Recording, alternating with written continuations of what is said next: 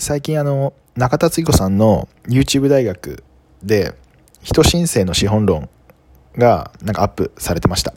で、この人申請の資本論っていう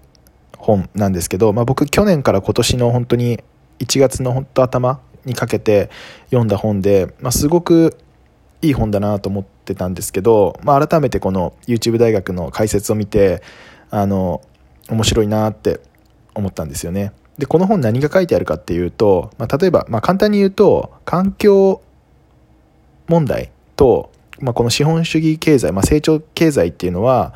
もう両立無理だよねっていう問題提起と、まあ、それに対するあのこうしたらいいんじゃないっていうようなことが書かれた本なんですよ。で、まあ、結構あの過激な内容ではあるんですけれども、まあ、これからの、まあ、特に若い世代が読むにはすごくいい本だと思うので本当おすすめです。民ついてきませんからに吹きました。